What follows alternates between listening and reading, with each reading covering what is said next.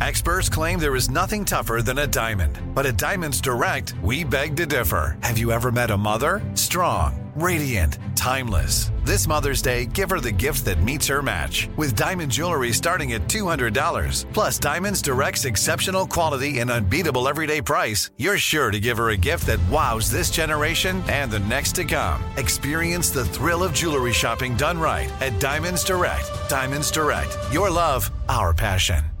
Live Nation presents Concert Week. From now through May 14th, get $25 tickets to over 5,000 summer shows. That's up to 75% off a summer full of your favorite artists like 21 Savage, Alanis Morissette, Cage the Elephant, Celeste Barber, Dierks Bentley, Janet Jackson, Meghan Trainor, Peso Pluma, Sean Paul. Sum 41, and many more. for way less. Grab your tickets now through May 14th to see all of the artists you love all summer long. For just $25 each. Visit livenation.com slash concert week to buy now. That's livenation.com slash concert week to buy now.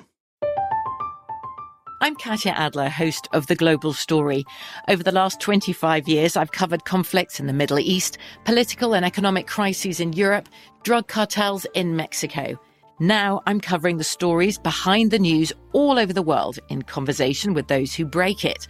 Join me Monday to Friday to find out what's happening, why, and what it all means. Follow The Global Story from the BBC wherever you listen to podcasts. What's up? This your boy Lil Duval, and check out my podcast, Conversations with Unc, on the Black Effect Podcast Network. Each and every Tuesday, Conversations with Unc podcast feature casuals and in-depth talk about ebbs and flows of life and the pursuit of happiness. Unlike my work on stage, I tap into a more serious and sensitive side to give life advice and simply offer words of encouragement, yet remind folks to never forget to laugh. Every Tuesday, listen to Conversation with Unc, hosted by Lil Duval on the Black Effect Podcast Network, iHeartRadio app, or wherever you get your podcasts. Presented by AT&T. Connecting changes everything. From UFOs to psychic powers and government conspiracies, history is riddled with unexplained events. You can turn back now or learn the stuff they don't want you to know. A production of iHeartRadio.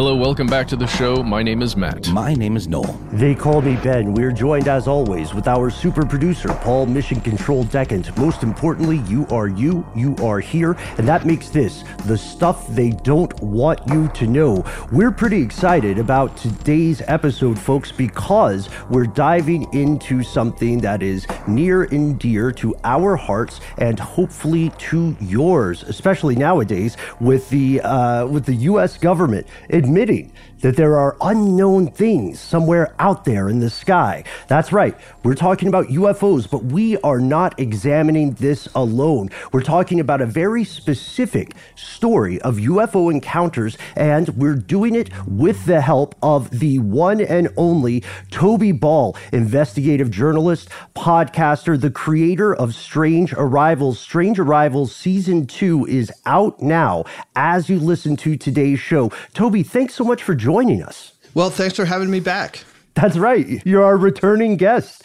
Return- I think Saturday Night Live rules say once you hit number five, we have to give you a jacket. You were on a short list, my friend. We don't have that many returning guests. I don't know if it's because they don't want to come back or what. No, I'm kidding. Uh, but no, it's very, very excited to have you back, and uh, such a cool way of extending what you did in the first season of Strange Arrivals with this, you know, very familiar story, but I think one that's not familiar in terms of like how it sits in the overall lore of UFO sightings. Well, yeah, let, us get into that, Toby. The the Rendlesham Forest incident is known by a lot of people as kind of the Roswell incident of the UK.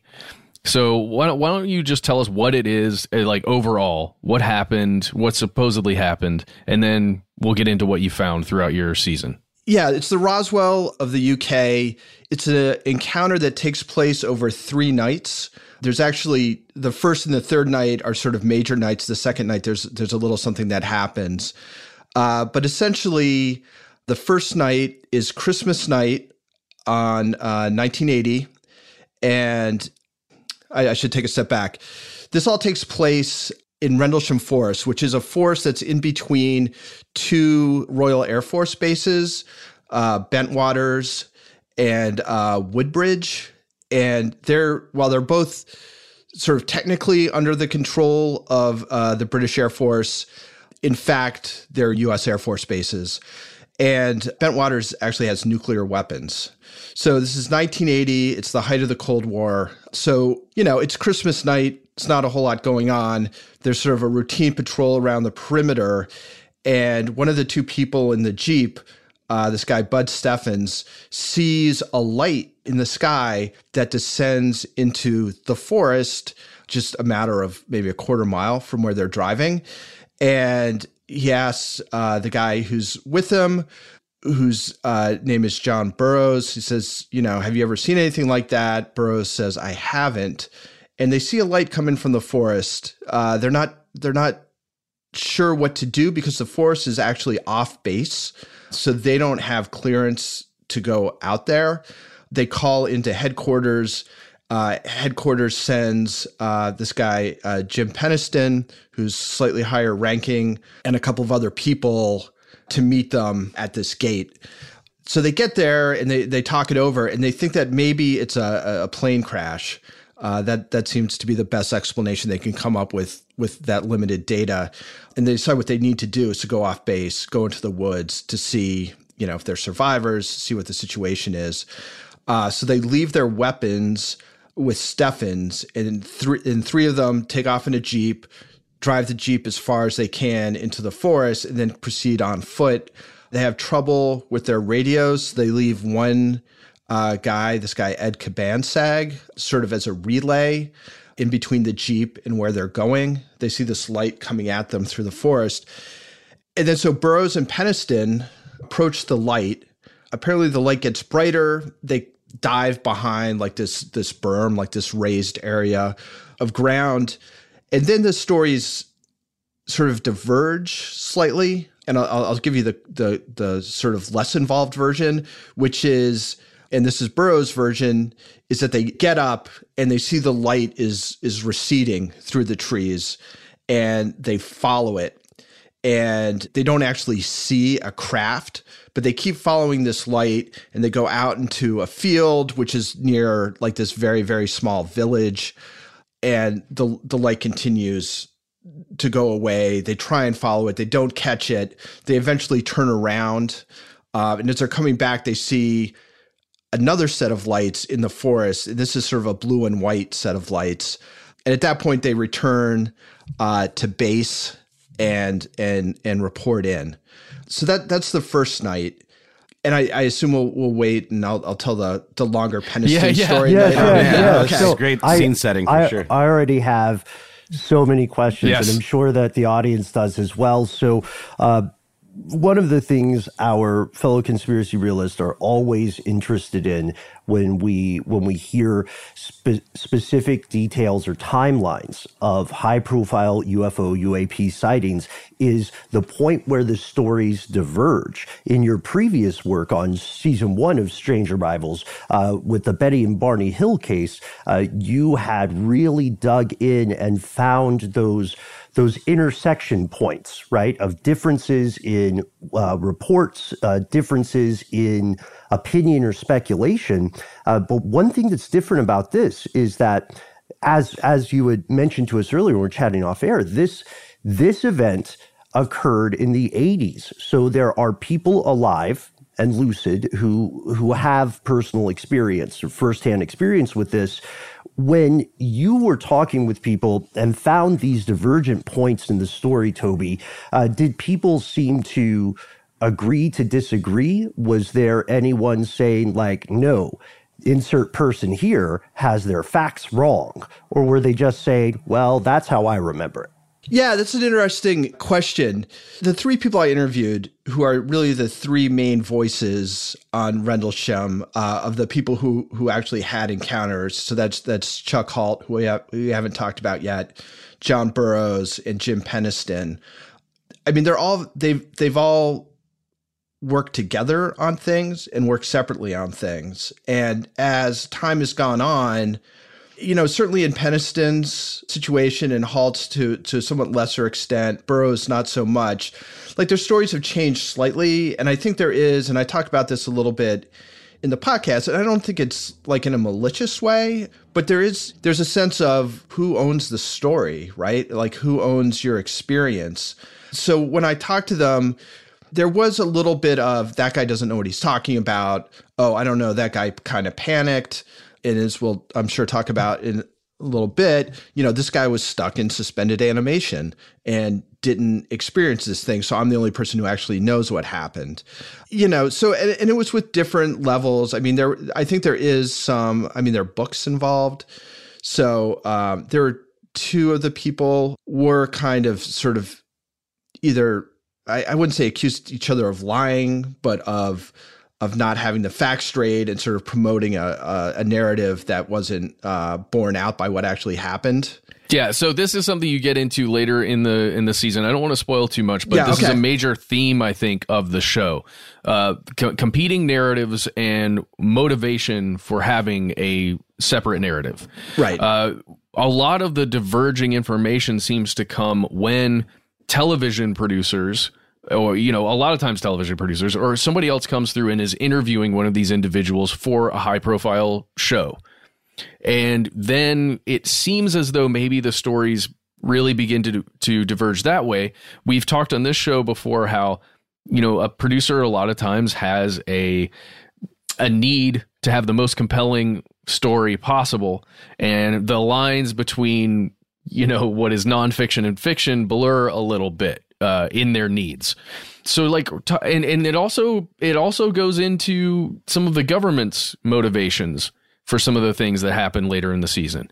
So, uh, in, in your mind, do you think these guys, when you're talking to them, do you get a sense that they believe like their own story so much so that it's truth to them, or that did you get a sense that maybe there's something else going on there? Oh, Halt for sure does.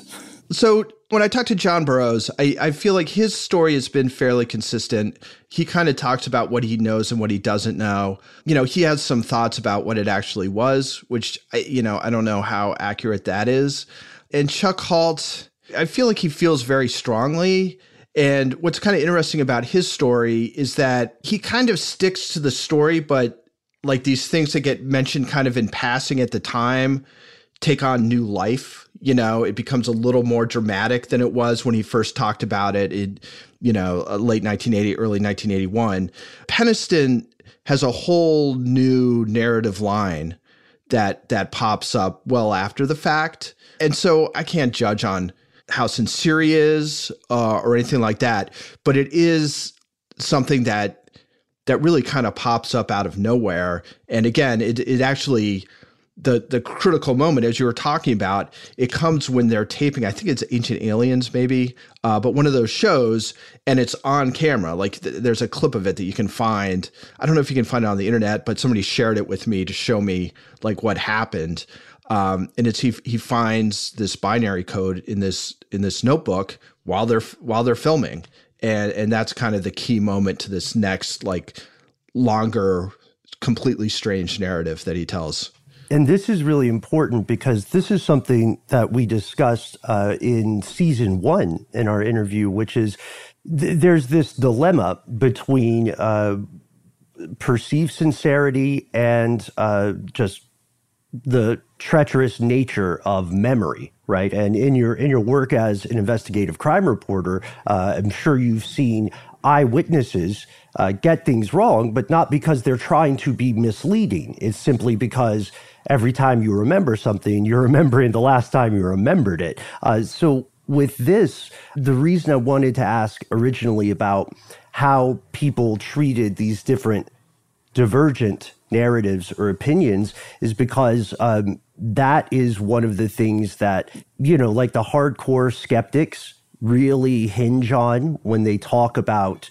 uh, any kind of inexplicable encounter. Uh, but I don't I don't want to disrupt our timeline too much because I know I know a lot of us are listening at home or possibly in a spacecraft and wondering, well, hey, what happened on day two? So day two is actually not a ton happens. There, there's a brief encounter where a car is on patrol. It's not even clear if there are one or two people in the car. Um, and a light actually goes inside the car and, you know, so traumatizes the woman officer who's in the car, who, whose name I'm I'm forgetting at the moment, that you know she's taken off duty and is actually I think leaves leaves uh, Bentwaters, uh, goes to another base.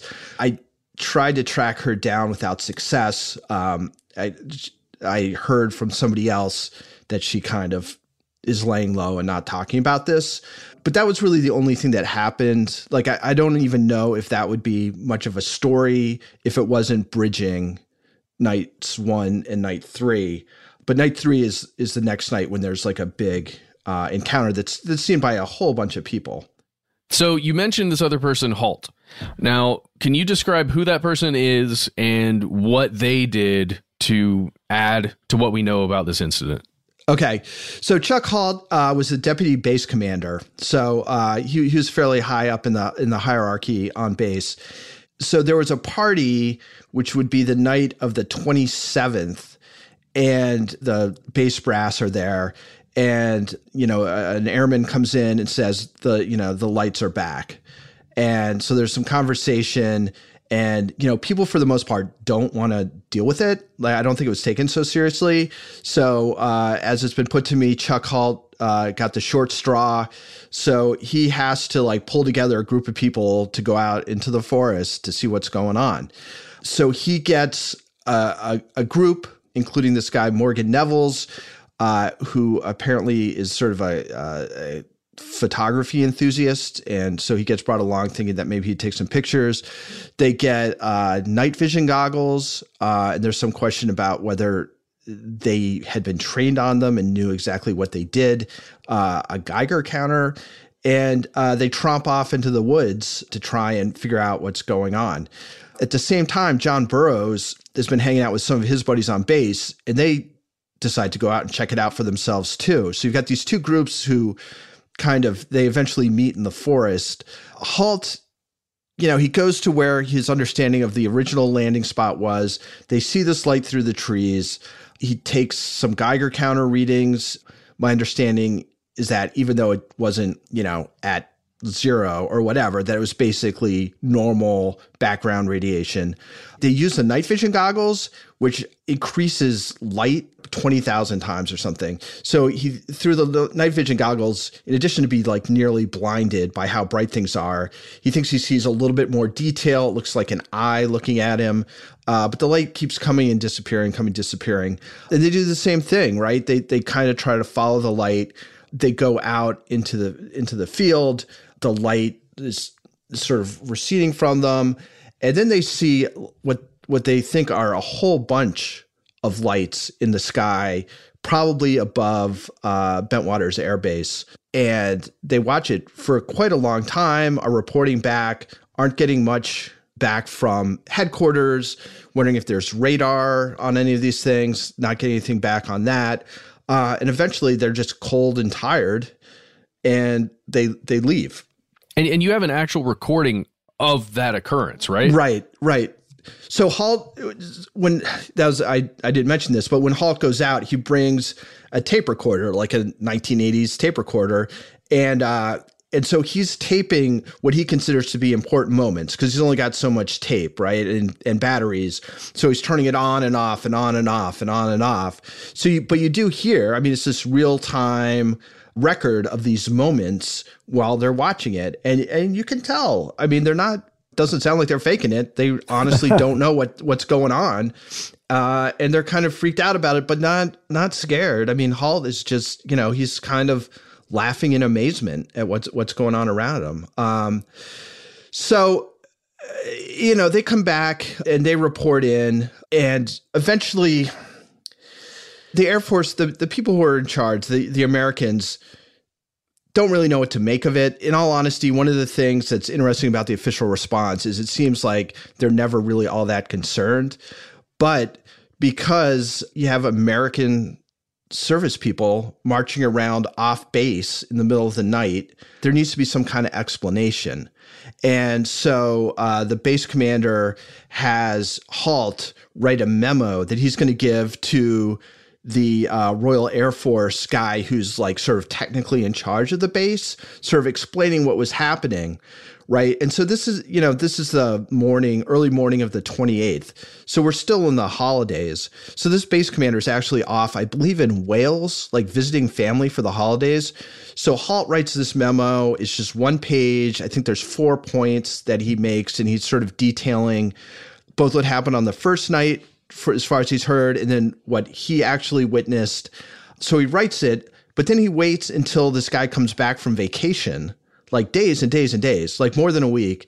And then he gives it to him. And so that's another thing that will come up later. It's like, well, you know, if you thought, you know, aliens or whatever were, you know, penetrating this nuclear airbase, why didn't you like call the guy and like tell him right away that this was going on? Why did you wait like a week and a half to give him this information? Like it doesn't seem like you were taking it too seriously. Yeah, that's the that's the thing. Like reading that memo, which is publicly available now, uh, I think since 1983 uh, under an FOIA. Reading this memo was really fascinating because the title makes you wonder just how many memos these guys get. The title is literally Unexplained Lights, you know, two weeks later or whatever.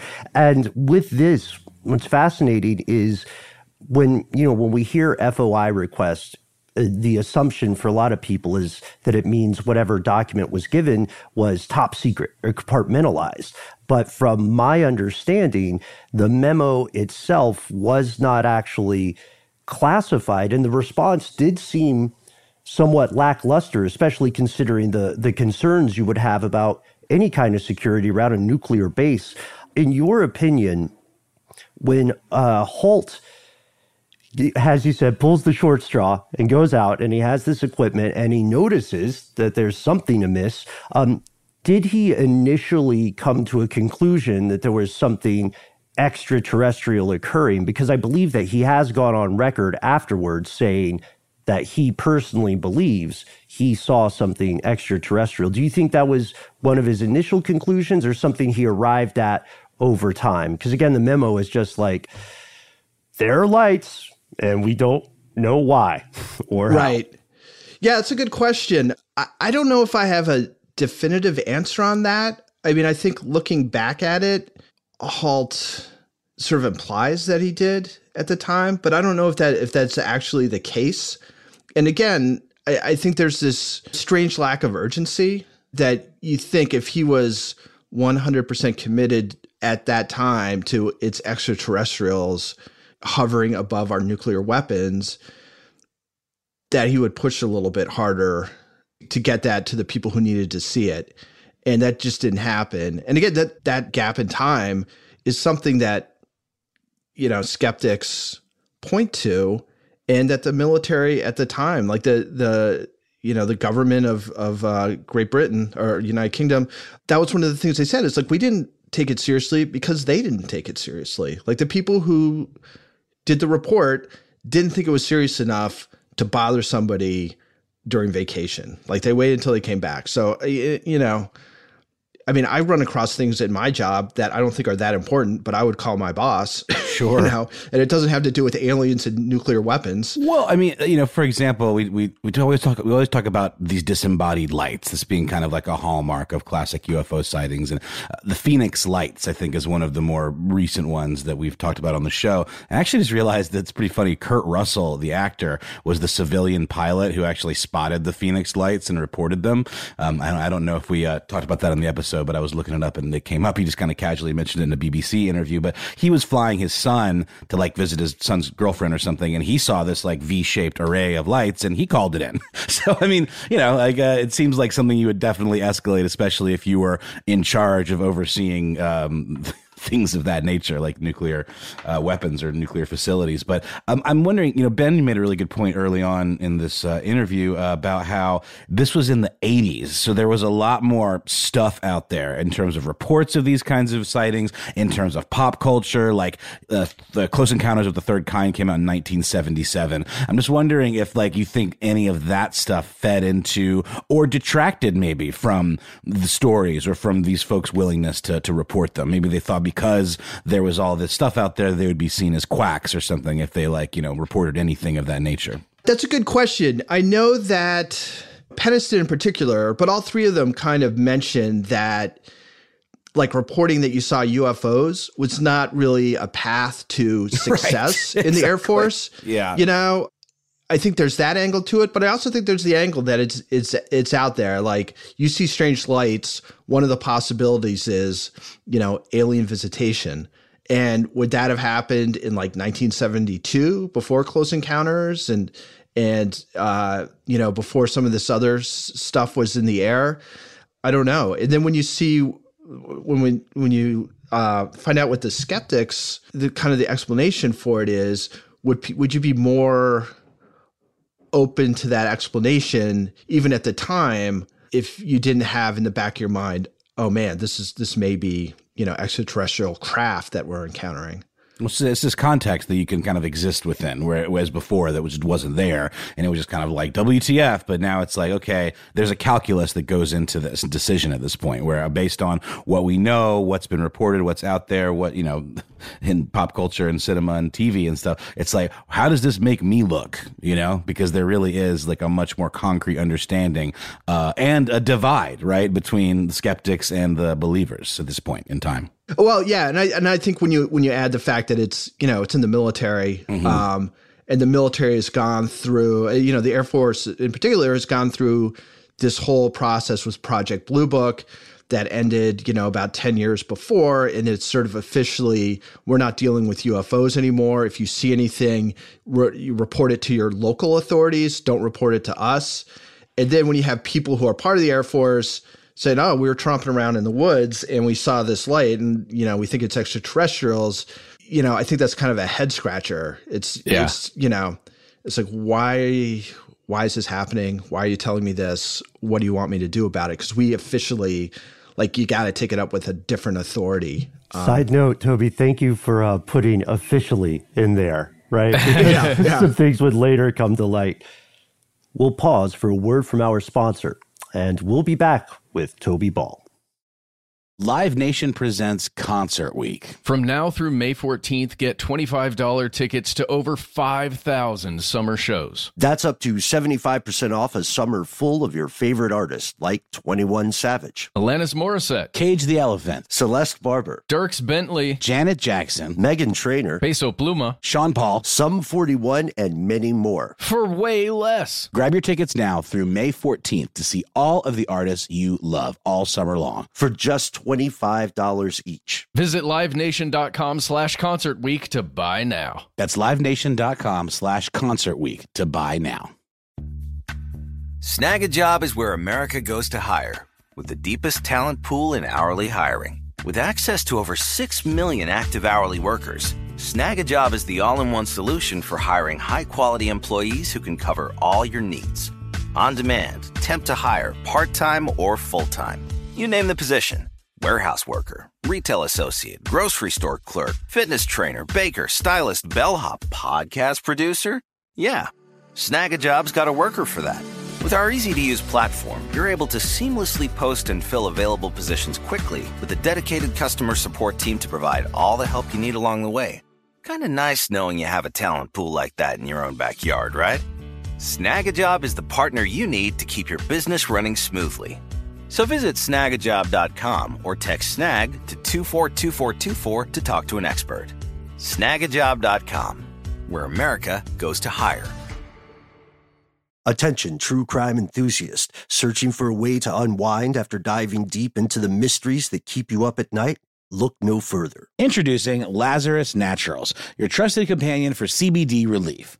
With a commitment to transparency, Lazarus Naturals oversees every step from farm to doorstep, ensuring purity and quality you can trust. Visit LazarusNaturals.com today and discover how CBD can help you decompress and recharge for your next investigation. That's LazarusNaturals.com. Lazarus Naturals, your partner in unraveling the mysteries of true crime. Not available in Idaho, Iowa, or South Dakota.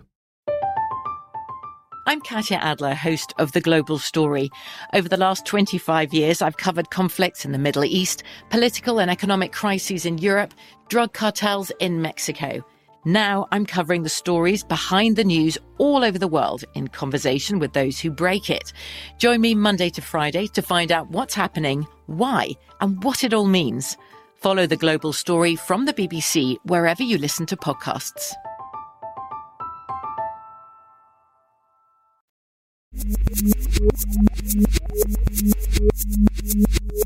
And we're back with more from Toby Ball on Strange Arrivals Season 2.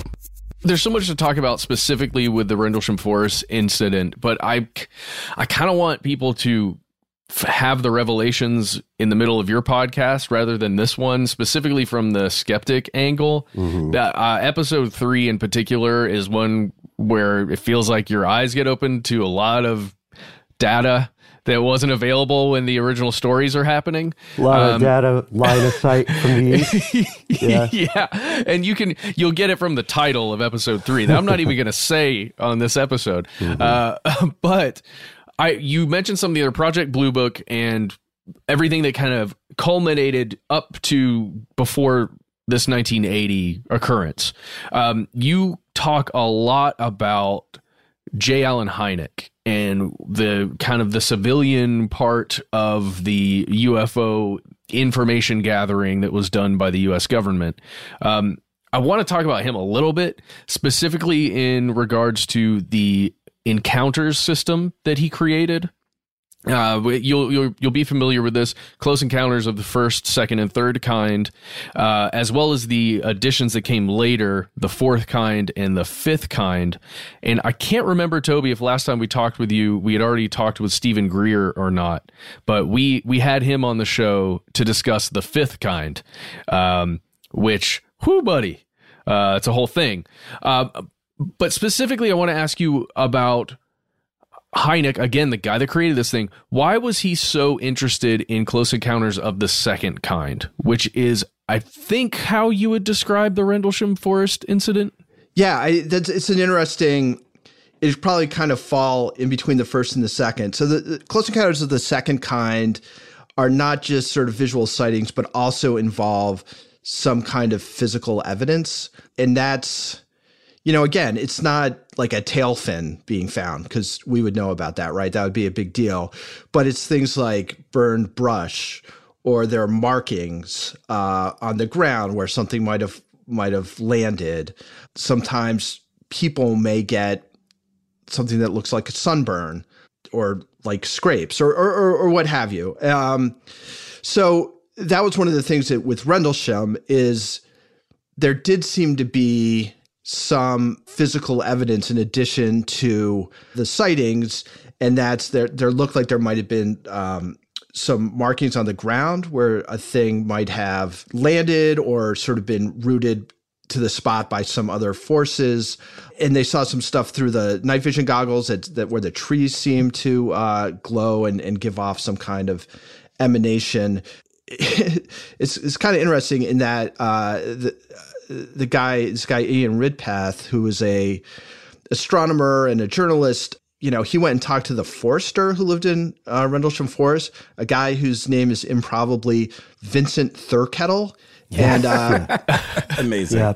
and then uh, so Thurkettle, like, kind of comes up is sort of like, well, you know, and I, I, I guess we're not giving away what sort of the the large answer Gi- is. give away whatever you want to give Okay. away. I was Yeah, being yeah, yeah. cautious. No, no, I, I, I get it. So, so I, I would leave you to for the big story. You can listen to um, episode three, but for instance, for these like supposed like landing spots, he looks at it, he's like, look, that's those are like squirrel diggings or rabbit diggings. you know, that's that's that's what it looks like when a rabbit is digging for food. It leaves these spots. And it's not you know, an 8,000 pound, you know, extraterrestrial craft landing. So, yeah. Yeah, but one is he thi- sure? Okay, That- all right. well, or maybe he's just covering it up, you know. He's part of it. He's That's been one of my communicating with favorite them for years. Yeah, that's one of my, my favorite uh, observations where uh, when it comes to that close encounter kind, which is a great question, Matt. Uh, the there's this line where it may have been Thurkettle or someone associated with him and says, "Yes, there are broken branches in that area because that's in a forest."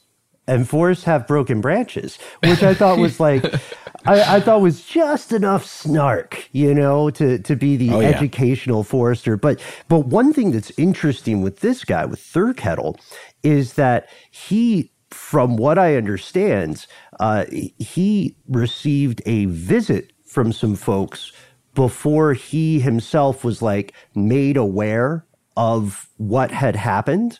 Uh, there's uh, there's this incident. I think it's yeah, it's December, of course, and he says that um, it was later in December when some people came to ask him some questions, like almost Men in Black style.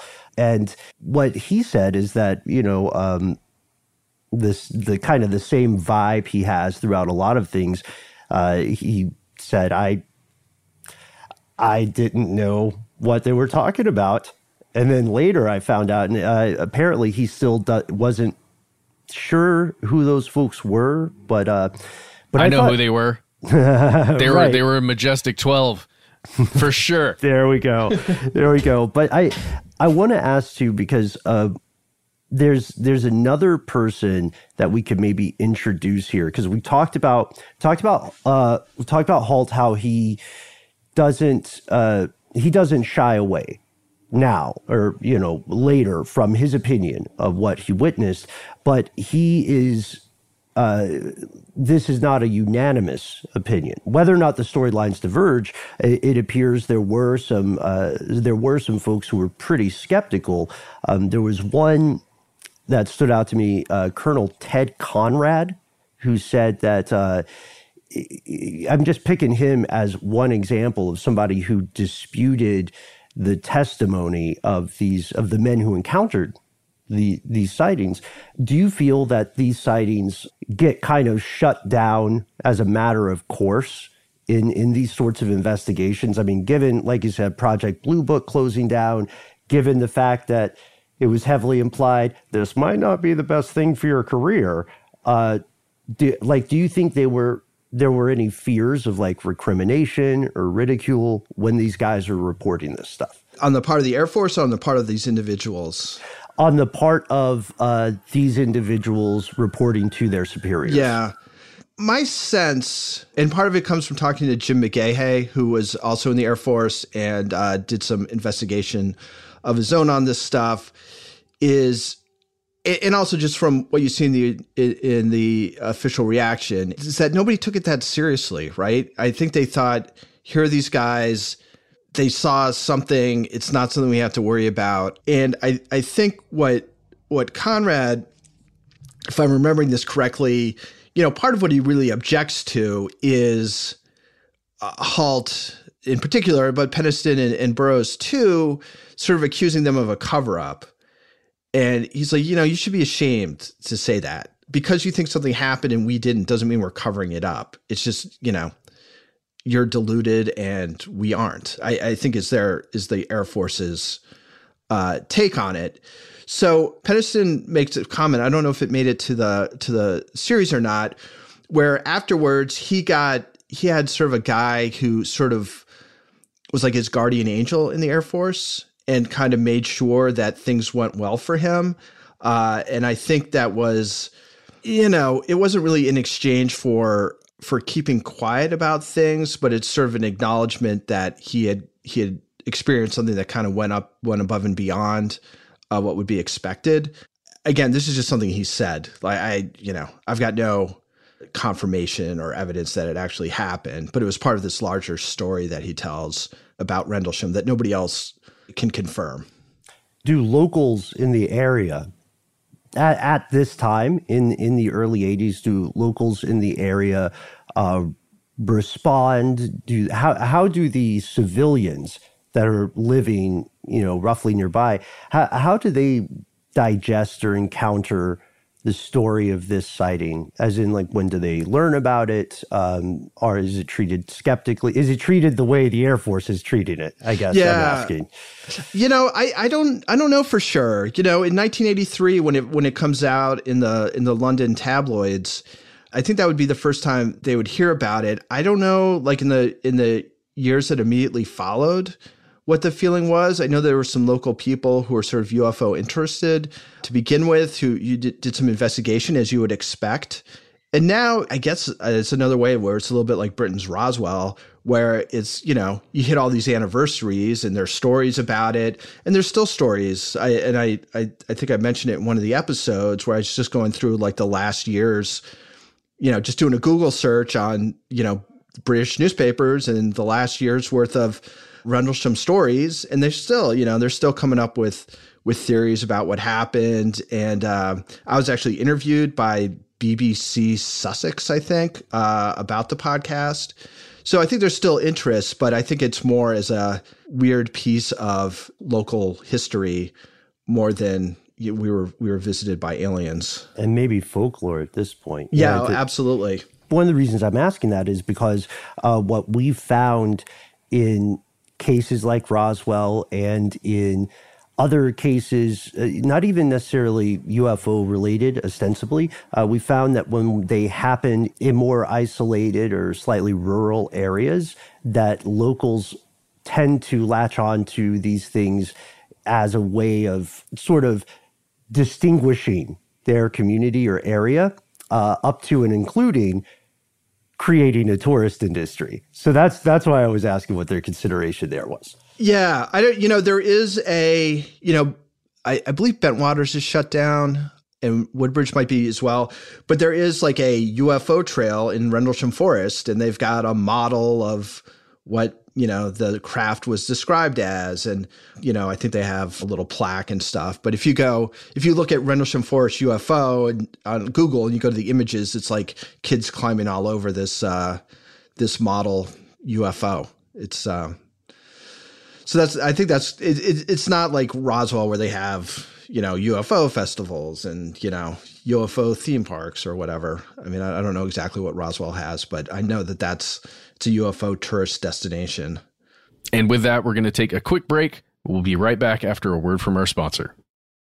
Live Nation presents Concert Week. From now through May 14th, get $25 tickets to over 5,000 summer shows. That's up to 75% off a summer full of your favorite artists like 21 Savage, Alanis Morissette, Cage the Elephant, Celeste Barber, Dierks Bentley, Janet Jackson, Meghan Trainor, Peso Pluma, Sean Paul. Sum 41, and many more. for way less. Grab your tickets now through May 14th to see all of the artists you love all summer long. For just $25 each. Visit livenation.com slash concert week to buy now. That's livenation.com slash concert week to buy now. Snagajob is where America goes to hire, with the deepest talent pool in hourly hiring. With access to over 6 million active hourly workers, Snagajob is the all in one solution for hiring high quality employees who can cover all your needs. On demand, temp to hire, part time or full time. You name the position warehouse worker, retail associate, grocery store clerk, fitness trainer, baker, stylist, bellhop, podcast producer. Yeah, Snagajob's got a worker for that. With our easy to use platform, you're able to seamlessly post and fill available positions quickly with a dedicated customer support team to provide all the help you need along the way. Kind of nice knowing you have a talent pool like that in your own backyard, right? Snagajob is the partner you need to keep your business running smoothly. So visit snagajob.com or text snag to 242424 to talk to an expert. Snagajob.com, where America goes to hire. Attention, true crime enthusiast. Searching for a way to unwind after diving deep into the mysteries that keep you up at night? Look no further. Introducing Lazarus Naturals, your trusted companion for CBD relief. With a commitment to transparency, Lazarus Naturals oversees every step from farm to doorstep, ensuring purity and quality you can trust. Visit LazarusNaturals.com today and discover how CBD can help you decompress and recharge for your next investigation. That's LazarusNaturals.com. Lazarus Naturals, your partner in unraveling the mysteries of true crime. Not available in Idaho, Iowa, or South Dakota. I'm Katya Adler, host of The Global Story. Over the last 25 years, I've covered conflicts in the Middle East, political and economic crises in Europe, drug cartels in Mexico. Now I'm covering the stories behind the news all over the world in conversation with those who break it. Join me Monday to Friday to find out what's happening, why, and what it all means. Follow The Global Story from the BBC wherever you listen to podcasts.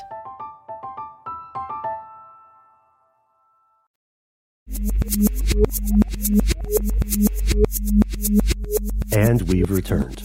So I want to blow this out a little bit more, even further, just from the Rendlesham Forest incident, because you you end up following so many trails as you go throughout your season. You speak with these legendary figures, dude, in in the world of UFO. People that we've been talking about and thinking about for a long time. Perhaps personally, for me, one of the most compelling people you talk to is this guy named Richard C. Doty. And when you hear that name, that might ring a bell. We've discussed him before with regards to a documentary from 2013 called Mirage Men, to uh, some of the weird stuff going on between, I think it was Bill Moore and. Oh gosh, who's the person that was like being fed information Oh, from Paul Bill Moore? Bennewitz? Paul Bennewitz. My goodness. Okay, so there's this whole like world of UFO lore that exists around this guy. When you're talking to him, you just you describe him first of all as a former professional counterintelligence agent.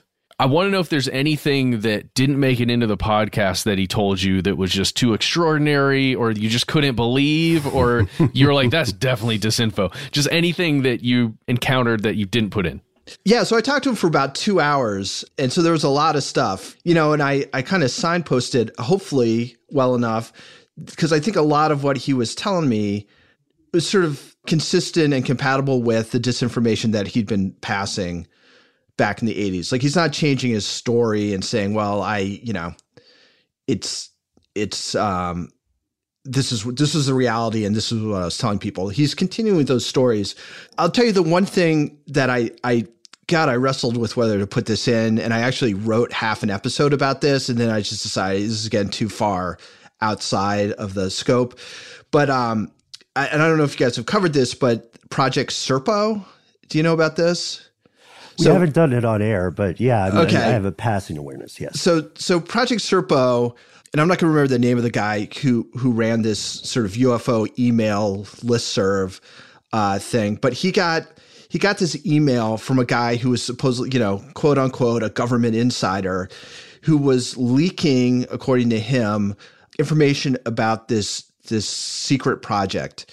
And it kind of goes it goes way back to like the the sort of context to it goes way back to Roswell, where they say, you know, we recovered a live um, alien called Eben, I think is what they called him, and uh, so they bring him, and and he's kept for a number of years, and they recover a, a communication device from one of the UFOs, and they get it back working again, and he communicates back to his home planet and like asks them to come and get him, and then they send a group to come and get him but but this this alien has died in the in the meantime but they come and there's a meeting and there's an agreement put in place where there's going to be like this exchange program where we're going to send 12 either military people or astronauts it's not entirely clear to me which back to this planet where these aliens come from and it's a planet that's codenamed by us i don't know if it's what the aliens call it but it's called serpo. So in the late 60s i believe i'm not going to remember the exact date we send 12 people i think it's 10 men and 2 women on this spaceship off to this planet, sort of like Close Encounters, right? The end of Close Encounters, where people getting on the spaceship. So they go there, and apparently it's this planet that's largely sort of these small communities. You know, it's it's got you know six hundred thousand residents or something. It's a little bit smaller than Earth. It's got these small communities, although there is like a central government of some sort. And there's this whole story about how they got into a war, interplanetary war, thousands of years ago, and all, all this stuff. It, it, anyway, it's it's crazy, right? And then so two of the people died on Serpo. Two decided they liked Serpo so much they were just going to stay there. So eight returned to Earth. And Serpo is in the Zeta Reticuli system, which has two suns. So apparently, the radiation from two suns caused like these tremendous health problems for the for the astronauts who returned and I think the last one supposedly died in like the early 2000s. But anyway, so I Doty was telling me this story, and and you know, I guess not surprisingly, he's been kind of accused of being the guy behind the story, and he was saying, no, no, no, it wasn't me, it was this other guy. And I went with Bill Moore, and we met with him, and he denied it, but it's pretty clear that it's him. Uh, but he said he talked to Doty told me, you know, I talked to my my sources and they said, yeah, you know, some of the some of the details are wrong, but the basics of the story that we sent astronauts to this planet Serpo and then they came back and all this stuff. He's like that that's all accurate. Like that's that's all based on truth. Um, wow. what? What? Yeah. So, yeah. But, it, but it is one of those, you know, it's interesting. And then you're like, okay, so you're a disinformation agent and this is what you're laying on me, right? Um, and I think it's, you know, it's, it's in the context of when he was first putting that stuff out there and what, what people believed at the time. And especially these like people who are deep, deep, deep into the UFO culture, right? What would they believe? and then I think like pushing it to extremes because you want people to believe that they, they have like the absolute insider knowledge of, of what's going on. That that's the whole my whole question is leading up to why what advantage does that kind of disinformation give to the United States government because that's where it would be originate, originating from, right? An agent of the intelligence community of the United States government. Why would they give that kind of thing to the UFO community of all places? Yeah. So, uh, two things. One is Doty was very clear that like anything he did was coming from above, right? Like he wasn't coming up with these things and sending them on. Like he would get a mission and information. So it was it was being manufactured by you know probably Air Force intelligence. You know, I, I think that's that's sort of the question is why did they do it this way? I, I think it's pretty clear that um, you know this is again it's during the Cold War when a lot of this stuff was going on late 70s 80s early 90s i guess I, early 90s is past the cold war but late 70s uh, early mid 80s and there was concern that because a lot of sort of ufo hunters were going you know to to groom lake uh, and like going up on these ridges and taking pictures and looking through binoculars at what's going on in, in other uh, Air Force bases. And there was concern that what they were getting was genuinely, you know, top secret test craft, including the stealth, the stealth planes. And they were concerned that that particularly the Russians had infiltrated the UFO community and were trying to get whatever information they could from those people who were sort of observing these bases as intelligence. So what their plan was, we'll muddy the waters uh, by putting in disinformation. I mean, I think there's some question about why they put in the disinformation they actually did, especially with Paul Bennewitz, which is another story I get into in the podcast. Seems sort of unnecessarily cruel, I guess. You know, they they really uh, took advantage of this guy who I think pretty clearly had mental health concerns and they just exacerbated them, you know, rather than putting him at ease.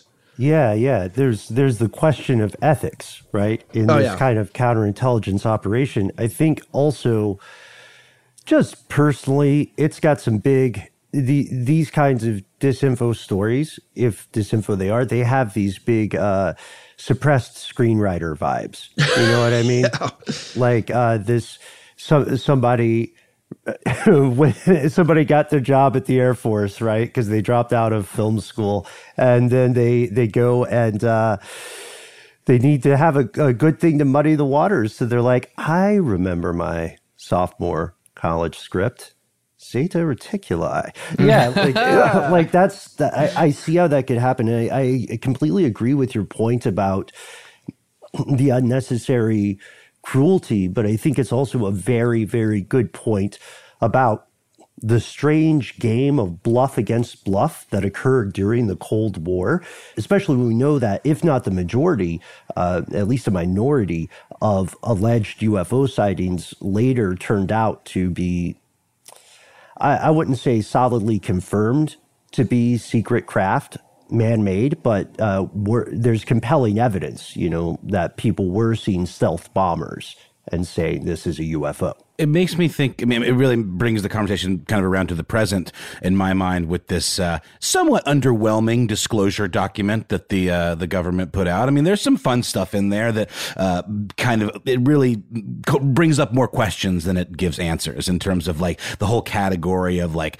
secret corporate things. Like, what does that even consist of? It's so vague. It's almost laughable. But um, I do think that the the whole like, oh, it was like um, underdevelopment government tech that the public isn't aware of yet. I think that's been a line for quite a long time and i'm just wondering what you made of that document if you were underwhelmed if it like kind of like brought up new ideas for you or new areas to pursue or if it just kind of felt like a bit of a deflating moment That's a great question uh, because I was sort of hoping, you know, I, st- I started working on all this stuff and we had the we had the timeline uh, down before we kind of knew what was going to happen with that report.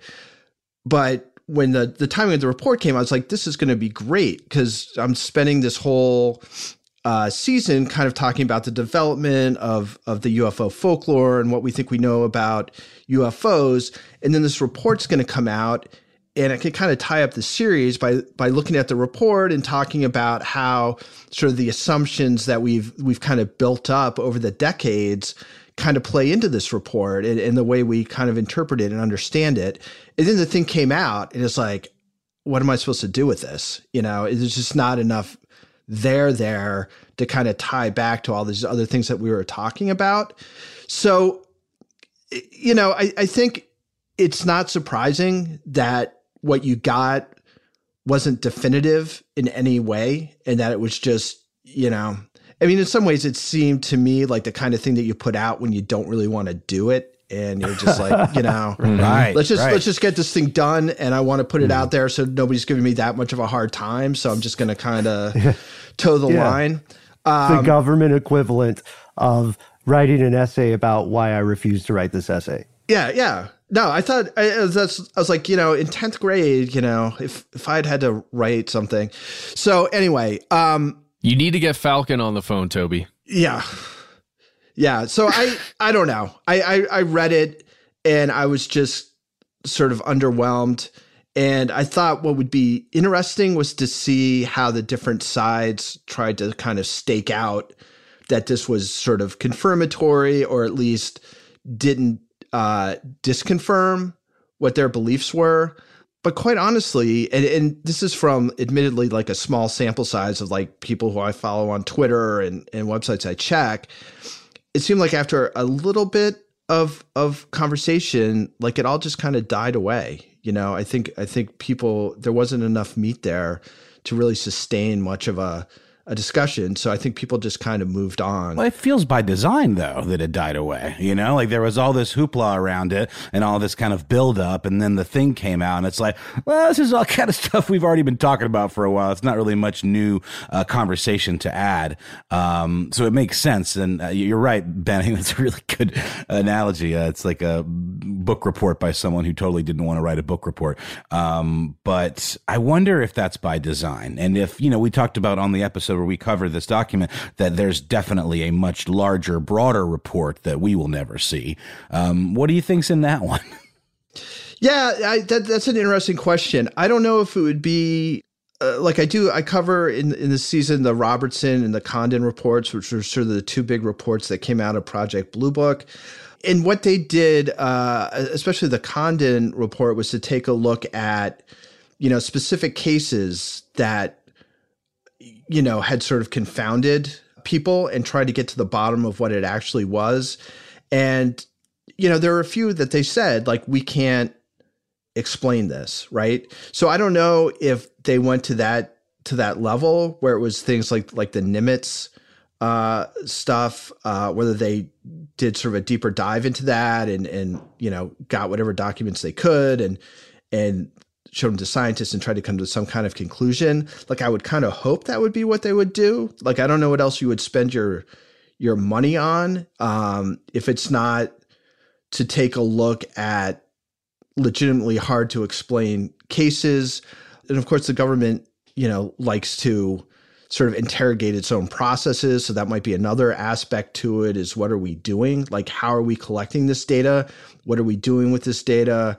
Who's analyzing it? Who's getting the results of that analysis? Uh, that kind of stuff. But like when somebody in the Pentagon, you know, gets this mandate from Congress it's like, we want to know everything you know about UFOs.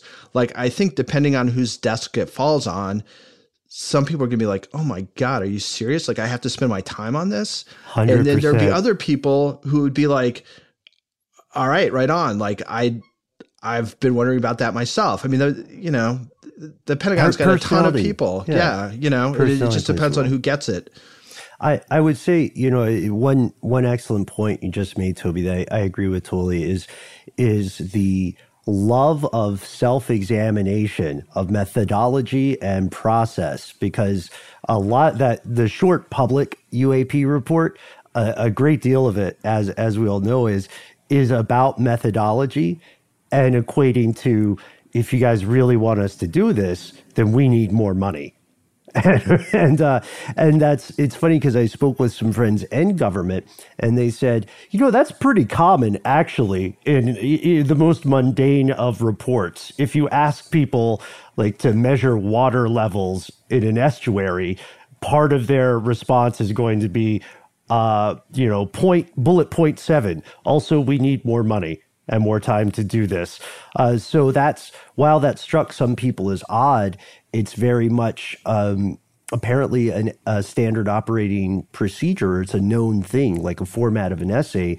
But when when we talk about this, one of the questions that I want to ask you specifically about this story, which is, in my opinion, uh, right now the best, most in depth and objective examination of the Rendlesham Forest incident. What do you think comes next. Like, you know, you, I appreciate how you said, like, there's this almost cyclical or dare I say seasonal reporting, right? In, in at least British news.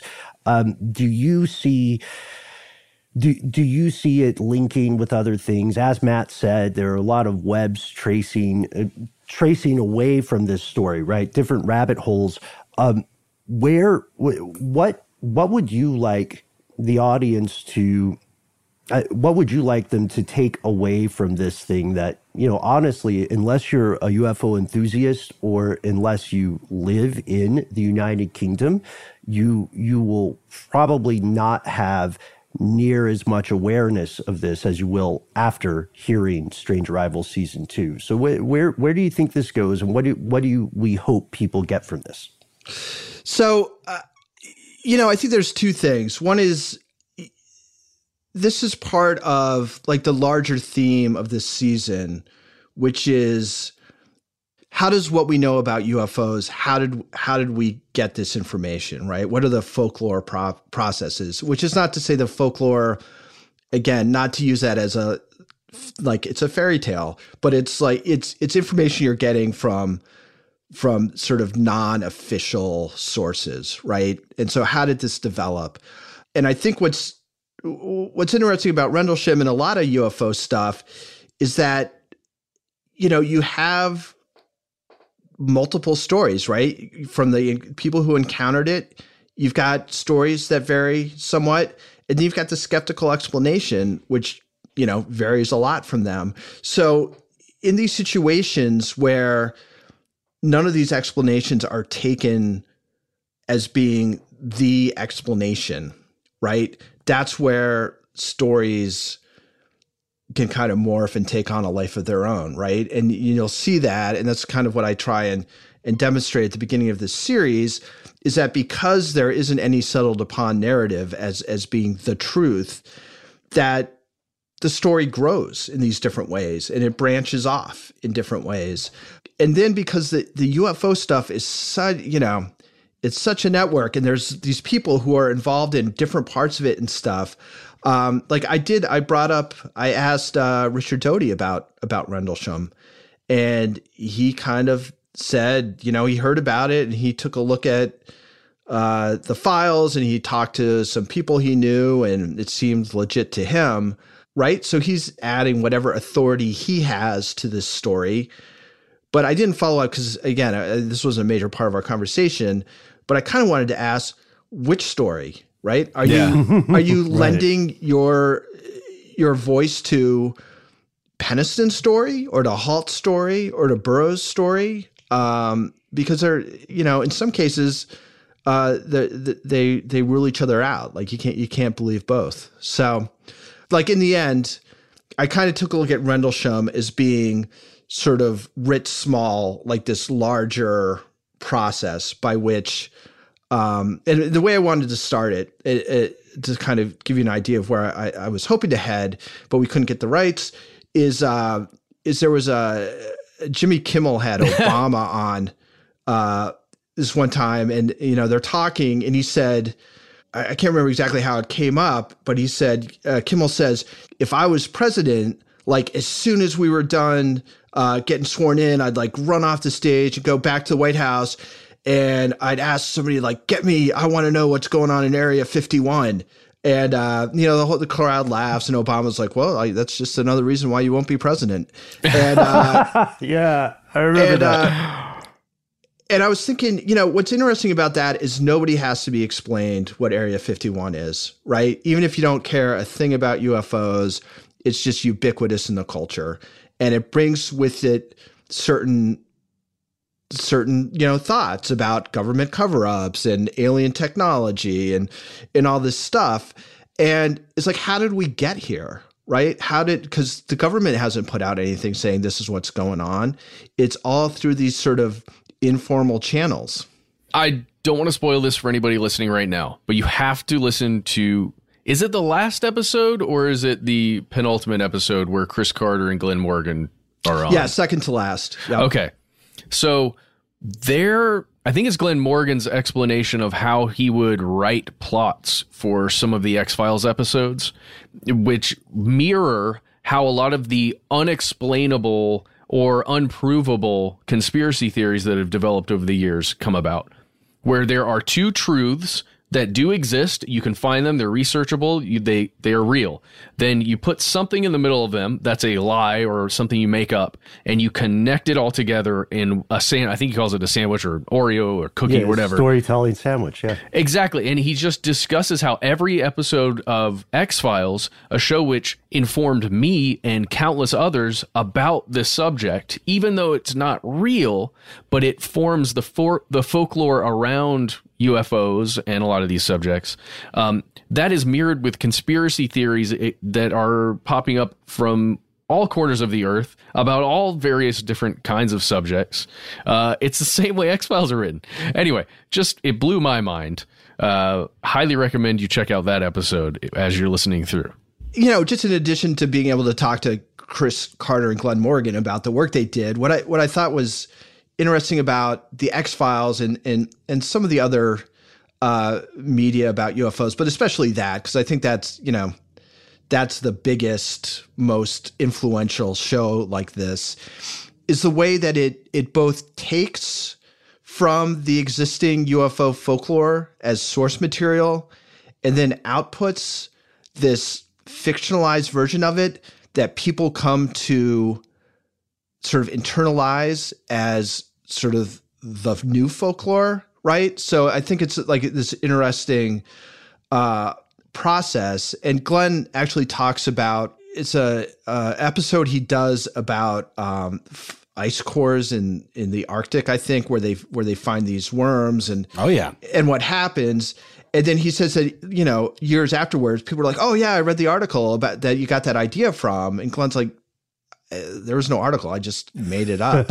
and like, "Oh no, yeah. man, it was in National Geographic. I read it," and uh, and so that, but that's how that stuff enters enters the realm, right? It's like y- you hear it and you don't you remember the story you don't remember where it came from and you you kind of process it as oh yeah this thing i read about something that happened rather which can than, be a bad thing i mean you know it's not always you know it can certainly lead to people spreading things that aren't backed in science at all. But uh, i think it's really interesting you, you point that out because you know science fiction at its best oftentimes is prescient, you know, oftentimes has sort of this forward thinking um, attitude behind it that things that are ultimately pulled out of the minds of these amazing creators do come to pass in some ways. And uh, I think X Files does a great job of kind of building on that folklore and almost at times like making it these like weird cautionary tales about, uh, you know, certain things in, in society. It's interesting. But, you know, you're right. I think the way you've built Strange Arrivals as this kind of like,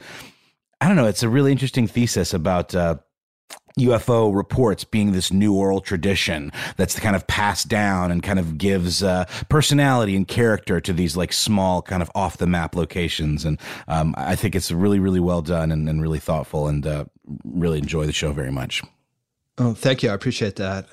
Yeah. Well, this is, and this is something that I've, I've also been super interested in. You know, we, we've got previous episodes on the ways in which, um, the, the ways in which stories of changelings in Europe uh, centuries and centuries ago match pretty much one to one with stories of alien abductions. Uh, h- history, folklore, uh, these traditions, they are uh, reciprocal. They are a two way street. Fiction and fact talk together to get their stories straight. And this is, uh, this is an amazing process. Uh, Toby, I have to say, I, I was floored by Strange Arrivals season one, and just between just between us and I, everybody listening, I guess I, I thought can can this lightning in a bottle happen again with season two and uh, over the moon not a UFO, but over the moon to say uh, that that is very much the case. And we hope that we've given you just enough of a taste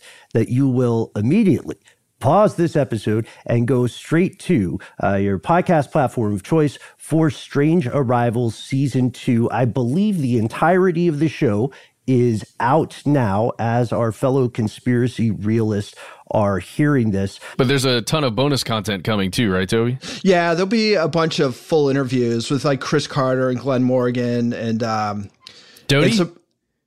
And I'm not going to put the whole Doty. I, so can, I can share some choice bits with you guys. There, there's just, okay. there's not enough like parts. There's, you know, I would just hate for somebody to jump into it like 15 minutes in and be like, "Oh my god, I can't believe that we're sending people to the planet Serpo," without me like being able to signpost that. You know, you got to take all this with a huge grain of th- salt. Uh, uh, full disclosure, everybody, I am listed as an executive producer on this show, but I had exactly 0.05% uh, to do with it. Uh, it's just awesome, man. Big fan as, as somebody who barely touched it. Likewise, uh, full disclosure, I think Noel and I both are uh, just big fans here. We're, we're, we're civilians on this one. Uh, but Toby, thank you so much for becoming uh, one of our returning guests on the show today. Uh, we're only partially joking about Saturday Night Live rules. So I think by the, the time you're on here five times, there is some legal requirement for us to get you a cool jacket.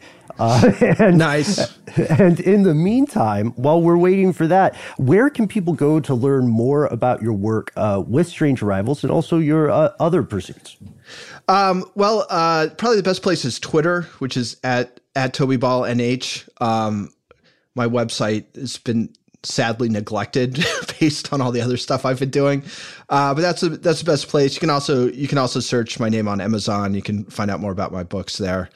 And if you find yourself online uh, and you would like to follow up with us as well, we would love to hear your feedback, your opinion about Rendlesham Forest incident and uh, related incidents. What actually happened that December in the early 1980s? Uh, let us know your take. We try to be easy to find online. You can find us on the internet at Conspiracy Stuff on Facebook, Twitter, and YouTube. You can find us on Instagram at Conspiracy Stuff Show. And hey, while you're on the internet, why not swoop on over to Apple Podcasts and leave us a five star review? And then also go over to Strange Arrivals and do the same because it is absolutely worthy of all five of those stars, if not more. Um, and if you want to Uh, not be on the internet, you can give us a telephone call. That's right. We have a phone number. It is 1 833 STDWYTK. When you call, you've got three minutes. Please give yourself a cool nickname that isn't your real name so Richard C. Doty doesn't know who you really are. He'll get that would you. be, Yeah, seriously. Um, say anything you want to. If you've got anything personal to say to us or for the show, leave it right at the end. That would be wonderful. If you've got more to say, then you can fit into that three minutes. If you got some links or some maybe books or anything you want to tell us about, you can send us a good old fashioned email. We are Conspiracy at iHeartRadio.com.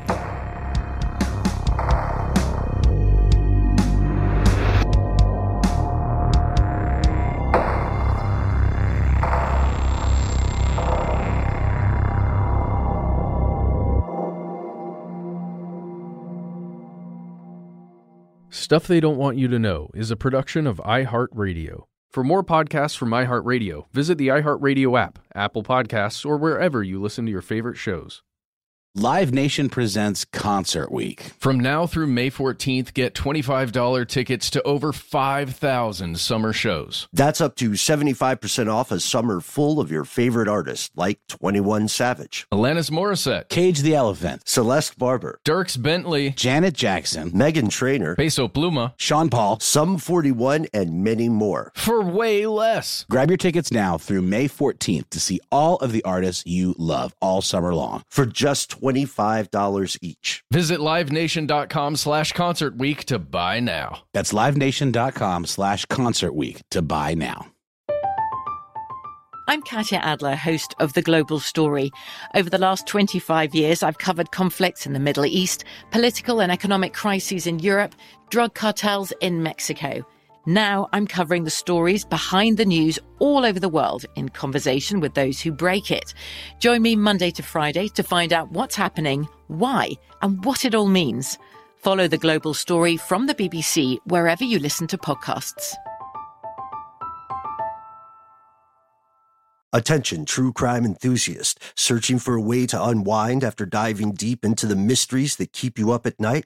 Look no further. Introducing Lazarus Naturals, your trusted companion for CBD relief. With a commitment to transparency, Lazarus Naturals oversees every step from farm to doorstep, ensuring purity and quality you can trust. Visit LazarusNaturals.com today and discover how CBD can help you decompress and recharge for your next investigation. That's LazarusNaturals.com. Lazarus Naturals, your partner in unraveling the mysteries of true crime. Not available in Idaho, Iowa, or South Dakota. Judy was boring. Hello. Then Judy discovered ChumbaCasino.com. It's my little escape. Now Judy's the life of the party. Oh, baby, Mama's bringing home the bacon. Whoa, take it easy, Judy. The Chumba life is for everybody. So go to ChumbaCasino.com and play over 100 casino style games. Join today and play for free for your chance to redeem some serious prizes. ChumbaCasino.com. No purchase necessary. Void where prohibited by law. 18 plus terms and conditions apply. See website for details.